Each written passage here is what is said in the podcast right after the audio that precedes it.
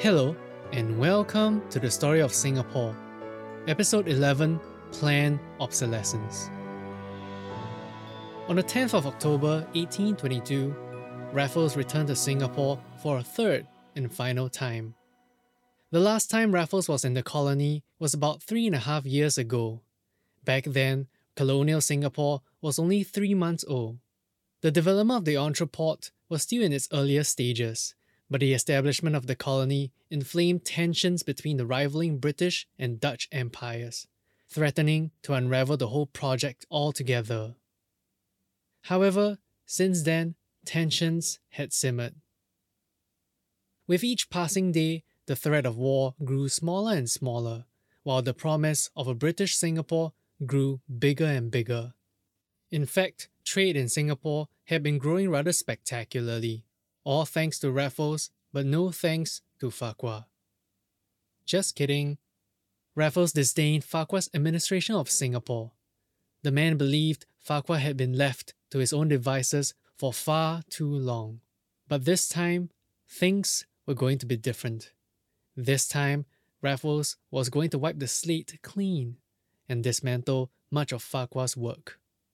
It would be his longest and most active tenure with Singapore around eight months, which, if I were to be honest, was not at all a long time.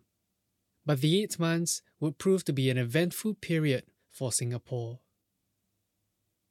The first item on his agenda remodeling the entire town. Continuing his previous contention with Farquhar, Raffles was adamant on relocating the European merchant community. The site originally designated by Raffles for the Europeans was East Beach, but it was geographically incompatible with their needs. Farquhar had to deviate from protocol and appease the merchants by permitting them to build on the north bank of the Singapore River, which had been reserved for government purposes. When Raffles conducted a survey of the land, it confirmed the merchants' intuitions. East Beach was not a viable location. So Raffles identified another possible site the south bank of the river. Now, the south bank had potential, but posed two main problems that led to Farquhar eschewing the location. Firstly, its swampy terrain would have made it expensive to clear, level, and drain the land. Secondly, Raffles had originally assigned the area to the Chinese community, who had already established their kampongs or villages by then. In view of the current circumstances, Farquhar knew that the cost of preparing the site for construction and relocating two communities would have been exorbitant and uneconomical. Despite his earlier criticisms of Farquhar purportedly overspending on public works, Raffles did exactly what he accused Farquhar of doing. He disregarded the need for financial prudence and ordered the extraction of dirt from a small hill to fill the marshes and ready the South Bank for development. To call the project expensive would be an understatement. When Farquhar submitted his financial reports to the Bengal government in British India, he felt compelled to reiterate that they had been authorized by Raffles himself. Compounding his hypocrisy, his actions also contravened the two fundamental directives Hastings had set for Singapore that the European town was to be relocated to East Beach, and more crucially, that all development activities were to be postponed until the British officially confirmed their retention of Singapore. However, to justify the absolute necessity of his plans, Raffles convened and consulted with an advisory committee. Supposedly unbiased, the panel consisted of his friends all of whom were newcomers with little prior knowledge about the settlement. They approved his proposals without hesitation. Talk about corruption. Behind the scenes, the two men's quarrels picked up where they last left off. Even with substantial evidence and justification, Raffles remained unsatisfied with Farquhar's explanations on why he had permitted the European merchants to build on government land. Defending his actions yet again, Farquhar stressed that Singapore's impressive growth and prosperity was well beyond anything of a similar nature. Since the merchants had been playing a pivotal role in contributing to Singapore's economic development, it would be unfair for him to be censured for allocating the best land to the merchants. Raffles also accused Farquhar for not consulting him before implementing the new policy, but Farquhar refuted the claim. Farquhar pointed out that he had written to Raffles on the matter in April 1821, but received no objections until almost a year later, in March 1822, when Hastings' dispatch arrived. Besides, he had stuck to Raffles' primary instructions. All plots of land were granted conditionally, temporarily, and ultimately subject to Raffles' revision. In other words, they were reversible. Wishing to close the matter once and for all, Farquhar appealed to Raffles to excuse small lapses in judgments brought about by unexpected and ambiguous situations, as well as the lack of information and precedence. While Farquhar understood that he would be held responsible for any failure arising from his deviations from protocols, he did not regret his actions thus far, believing them to be rational and pragmatic given the circumstances. All said and done, Farquhar reaffirmed his support for Raffles. Despite their many differences, he promised to put the past behind and let bygones be bygones. Whatever plans Raffles might have to develop the settlement, Farquhar would assist to the best of his abilities as the resident of Singapore. However, he urged Raffles to exercise due caution and consideration for his upcoming programs. Following the success of Singapore's free port model, the Dutch had recently excised almost all their port duties and trade restrictions to make their ports competitive once more. Enacting policies detrimental to the interests of the merchant communities would only turn them away and back into the arms of the Dutch. Unfortunately, Raffles did not take kindly to Farquhar's words. He lambasted Farquhar for trying to take credit for the settlement's progress, implying that he had been the one who was responsible for Singapore's successes. Doubling down on his allegations again, Raffles asserted that Farquhar had disobeyed explicit orders by allowing construction on the North Bank. In addition to the previous charge of irregular land dealings, Raffles declared that the certificates of occupancy that Farquhar had been issuing to tenants had painted the false impression of permanency.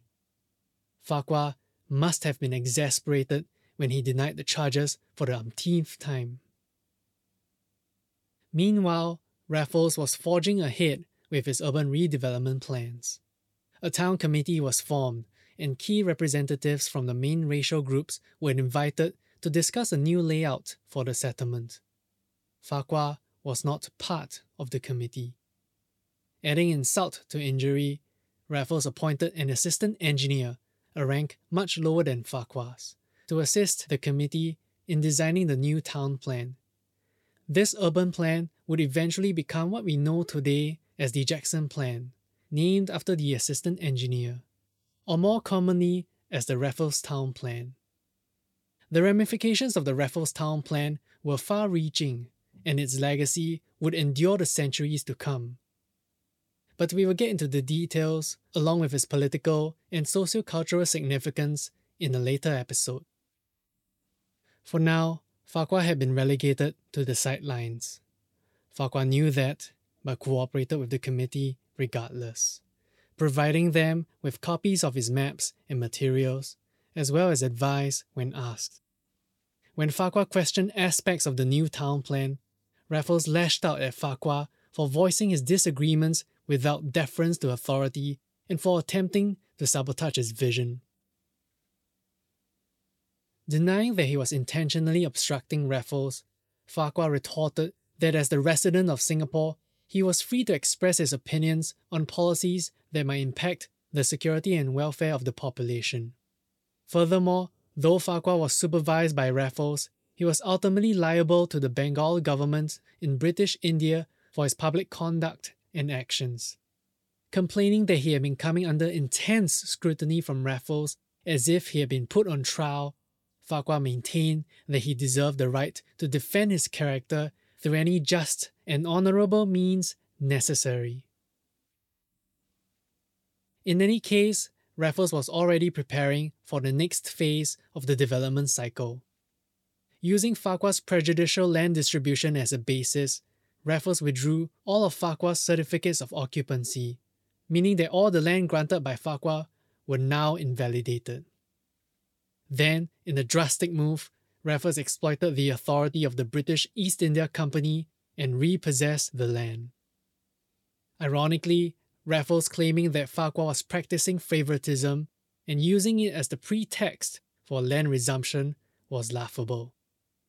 Back in 1819, Raffles had ordered Farquhar to reserve the best plots of land for his cronies and himself, before granting the remainder by order of application.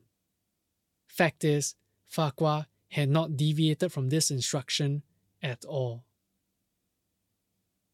While rolling out his land acquisition schemes, Raffles ordered buildings in the affected areas to be demolished and reconstructed in new zones outlined in the settlement's master plan. However, instead of doling out new annual leases to the tenants, Raffles intended to auction the land and impose a quit rent system. Essentially, you had to not only outbid your competitors to buy a plot of land under the auction system, but also pay a fee every year to renew your right to hold on to the land under the quit rent system. Of course, that raised some eyebrows. Farquhar had a couple of concerns on his own.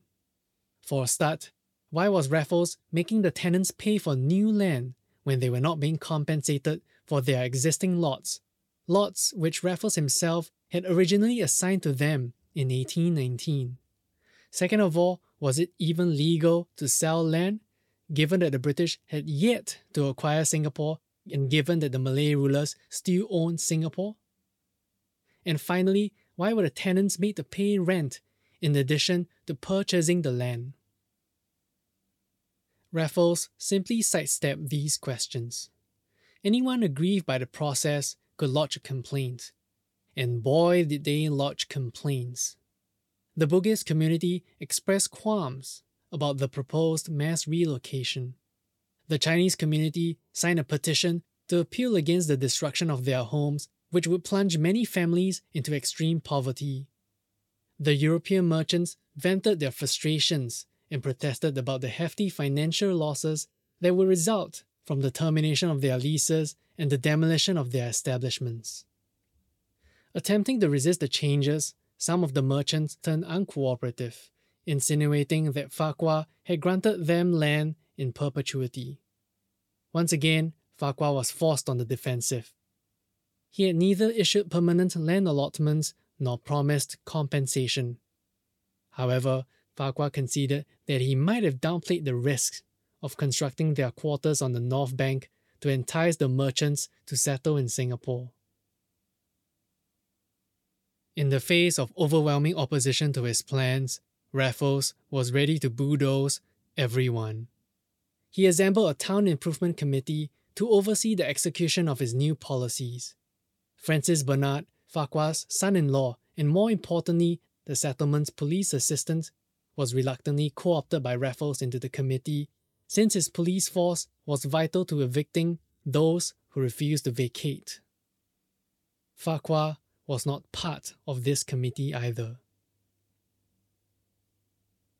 These programs unsettled Farquhar. Clearly, Raffles was putting his self interest ahead of the greater good of the colony. The proposed changes were not only costly, unnecessary, and unjustifiable, they were also exerting considerable pressure on the social order, threatening to roll back the progress and sacrifices Farquhar had made in the past four years. Perhaps hoping for higher authority to stop Raffles, Farquhar urged Raffles to at least wait for a green light from the Bengal government before embarking on the project. But Raffles ignored his advice. Mitigating the situation, Farquhar then reminded Raffles that trading season was approaching and warned that the loss of Singapore's biggest warehouses now would have grave consequences on the general trade and security of property. As obstinate as Raffles was, he knew Farquhar was right. The warehouses were granted a proverbial stay of execution. As you can imagine, land grants, land use, and land redevelopment were not the only sources of contention between the two men. Their disputes spilled over into other administrative matters too. To reduce government expenditure, Raffles discontinued the military commissariat, the department supplying food and logistics for the soldiers, in favor of a money allowance scheme where each soldier was responsible for buying his own meals. It was not feasible. There were simply not enough coins of smaller denominations circulating the local economy to support the increase in petty cash transactions. Compromising between Raffles' meal allowance policy and money supply problems on the ground, Farquhar arranged with the officers to bulk purchase food on behalf of their troops. In response, Raffles condemned Farquhar for subverting his authority. Then, without rhyme or reason, Raffles shut down the hospital serving the poor and laid off the assistant surgeon, leaving the colony with only one doctor. Farquhar objected to the needless termination of employment, but to no avail. And when Farquhar published new general orders, Raffles, being of higher rank, immediately overturned the orders, only to have them reissued the next day under his own name. As an aside, I did not make this point clear in previous episodes. Though Raffles was indeed Farquhar's superior, Singapore was not under his direct jurisdiction. Technically, Farquhar was still the local authority as directed by Hastings in 1818. On the other hand, Raffles was appointed by Hastings as Farquhar's overseer to advise his administration and occasionally keep him in check. Instead, it seemed Raffles was intent on domineering Farquhar. Anyway, the list goes on, but you get the idea. It was not just about Raffles going on a power trip and Farquhar cleaning up the mess. Raffles was actively supplanting Farquhar by subsuming his duties and responsibilities. Soon enough, Farquhar's role would be limited to the disbursement of funds to the town committee and the forwarding of dispatches to and from Raffles. The resident of Singapore had effectively been reduced to the insulting level of a treasurer and secretary. Worse still, Raffles had yet to play his dirtiest trick. Around January 1823, Raffles was afflicted with sickness once more, a reminder that he was on borrowed time. Desperate to oust Farquhar from Singapore before his retirement, Raffles unleashed another barrage of charges against Farquhar in secret. As a matter of fact, Raffles had been writing to his pen pal Hastings about Farquhar. But the month of January saw increased activity. Three separate letters were penned, explaining why Farquhar should be removed and imploring Hastings to send a replacement so that Raffles could officially retire. Farquhar was accused of committing financial irregularities, squandering government funds, and ignoring Raffles' calls for financial prudence, which led to a severe budget deficit that prevented Raffles from accomplishing his development goals. Yet, it was Raffles who siphoned Farquhar's carefully accumulated reserves for his vanity project to remodel the town and caused Farquhar's low operating costs to skyrocket. Farquhar was accused of harboring corrupt personnel within his administration and turning a blind eye to malfeasance and abuse of power. Yet, it was Raffles who not only facilitated corruption for his cronies, but also installed his brother in law into Farquhar's administration in 1820. That brother in law subsequently exploited his privileges, worked against Farquhar, and was the true cause of the irregularities that Raffles was citing. Farquhar was accused of succumbing to the whims of influential merchants and the Malay rulers, compromising his judgment and jeopardizing the rule of law. Yet, it was Raffles who ordered Farquhar to strike a balance between the demands of the commercial sector and the prerogatives of the Malay rulers. As Singapore continued gaining strategic importance in the eyes of politicians back in London, Raffles stated that the responsibilities of the resident of Singapore had grown out of Farquhar's league. Though Raffles conceded that Farquhar had previously done a remarkable job in administering Malacca, he followed up by belittling Farquhar's experience and track record, asserting that the administrative burdens of managing Singapore was nothing close to those of Malacca. In short, Farquhar was totally incompetent for the job. Raffles ended his allegations on a pathetic note, proclaiming that, honest to God, he had absolutely no desire to besmirch Farquhar's reputation. And right after sending the third letter, Raffles unceremoniously informed Farquhar to prepare to relinquish his office to a successor. Farquhar was shell shocked. By the time the letters reached the Calcutta office, Hastings was no longer the man in charge of the Bengal government. Implicated in a corruption scandal, he resigned from office and departed British India in the earlier part of the year. Taking over as acting Governor General of British India was Hastings' political secretary, a man named John Adam. Adam would be the one reviewing and addressing the case against Farquhar. Back in Singapore, Farquhar insisted that he had never formally applied for a permanent relief from his post. Clarifying that his previous request in 1820 to resign and take a leave of absence was overridden by his subsequent declaration in 1821 of his wishes to delay his departure until the British and Dutch had reached consensus on Singapore, Farquhar called for the cancellation of his resignation and leave request, official or implied. However, there was no stopping the wheels of destiny. The charges leveled against Farquhar were too egregious to be ignored by the Bengal government. Failing to reflect on the accuracy of the reports from Raffles, Adam was unaware that he was relying on fictitious accounts and fabricated lies. Unfortunately for Farquhar, the bomb was ticking. In the meantime, Raffles delighted in making Farquhar's life hell. In February 1823, he reopened a complaint that a merchant named John Morgan had lodged against Farquhar. A year ago in February 1822, after being denied land in Singapore, Morgan wrote to Farquhar condemning him for breaches of professional conduct and ethics. The message accused Farquhar of granting land unfairly, of speculating in opium, and of issuing his son Andrew Farquhar a permit to export rice when rice exports were forbidden in Singapore. These were pure libels. Farquhar forwarded the defamatory statements to Raffles and demanded that action be taken against Morgan, but the move backfired. Indeed, Raffles regarded Morgan's language to Farquhar distasteful. However, he not only took issue with Farquhar's tone to Morgan as well, but he also accepted Morgan's version of events as true and publicly censured Farquhar for his alleged offences.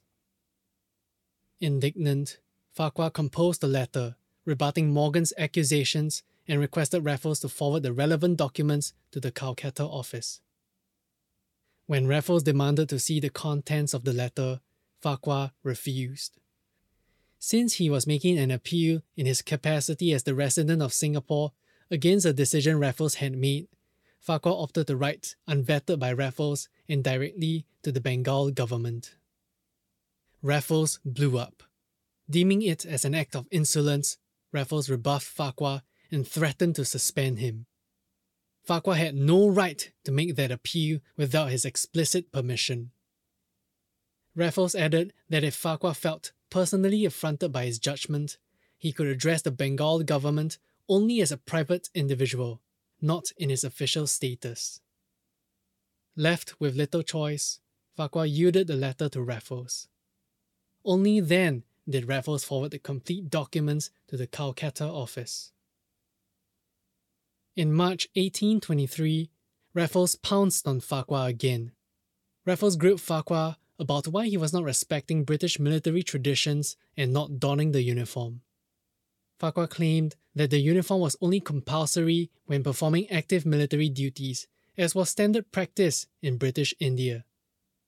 Nonetheless, Raffles considered it conduct unbecoming of an officer and told on Farquhar to the commander in chief in British India behind Farquhar's back.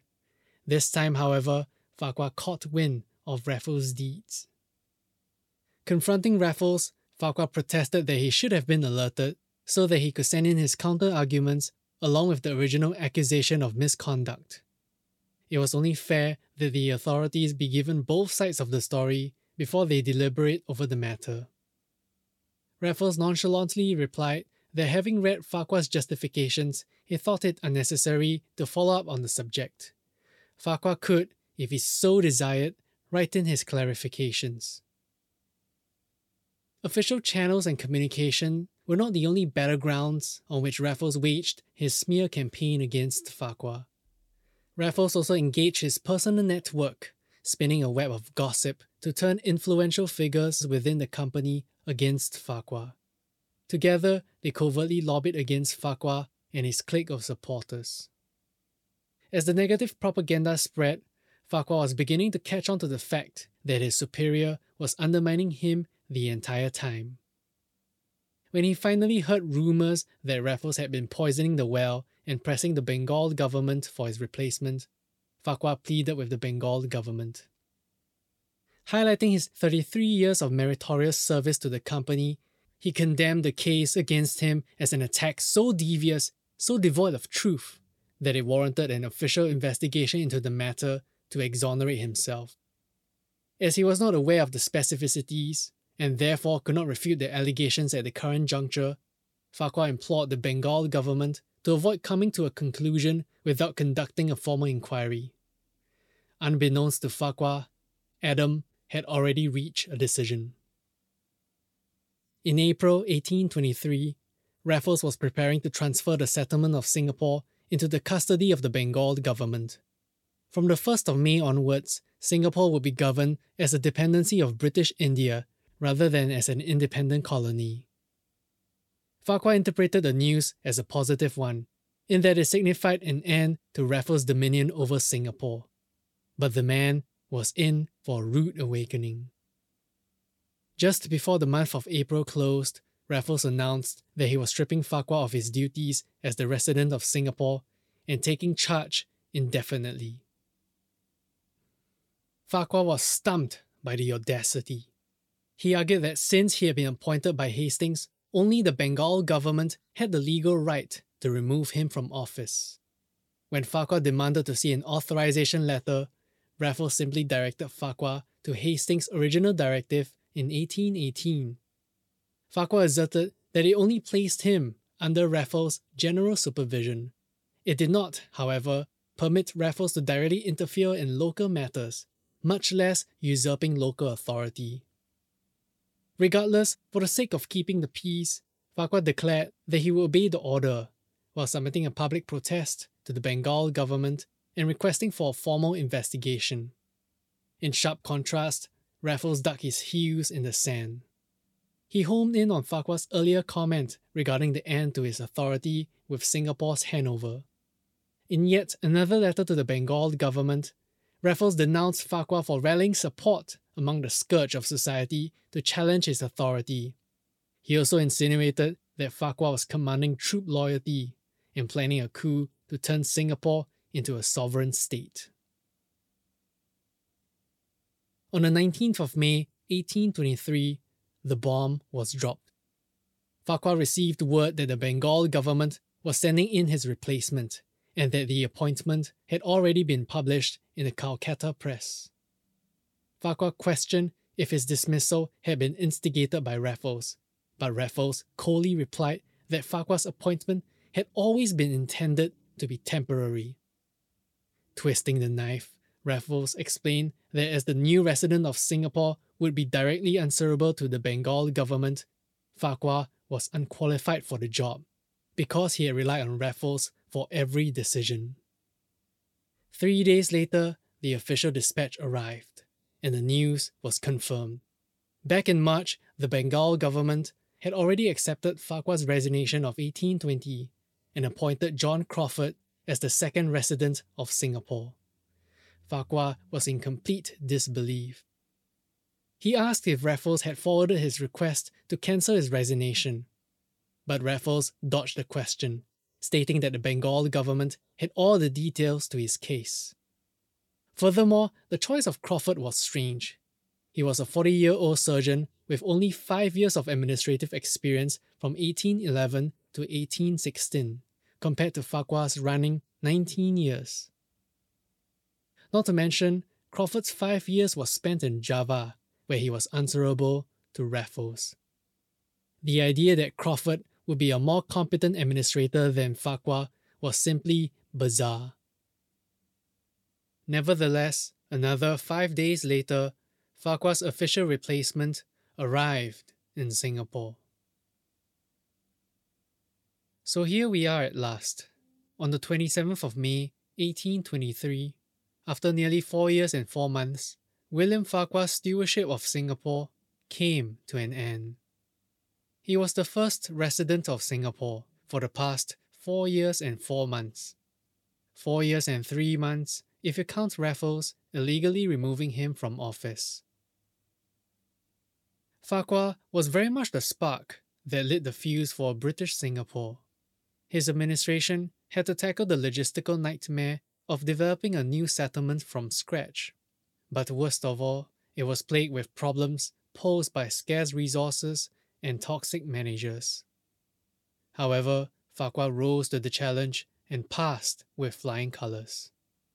As its de facto founder, he witnessed the colony under extraordinary geopolitical circumstances. The ancient port city of Singapore, forgotten and in ruins, was thus transformed into a thriving British entrepôt standing fast and defiantly against the Dutch in their own domain. But Farquhar's story will not end here. Next episode, Farquhar will tie up loose ends and say his farewells. Unsure if it will be his last time, he will depart Singapore and sail for British India to seek justice for his sufferings. However, he will find no salvation there. Alright then, if the Bengal government will not hear his plea, then Farquhar shall escalate the matter and brawl it out with Raffles in court.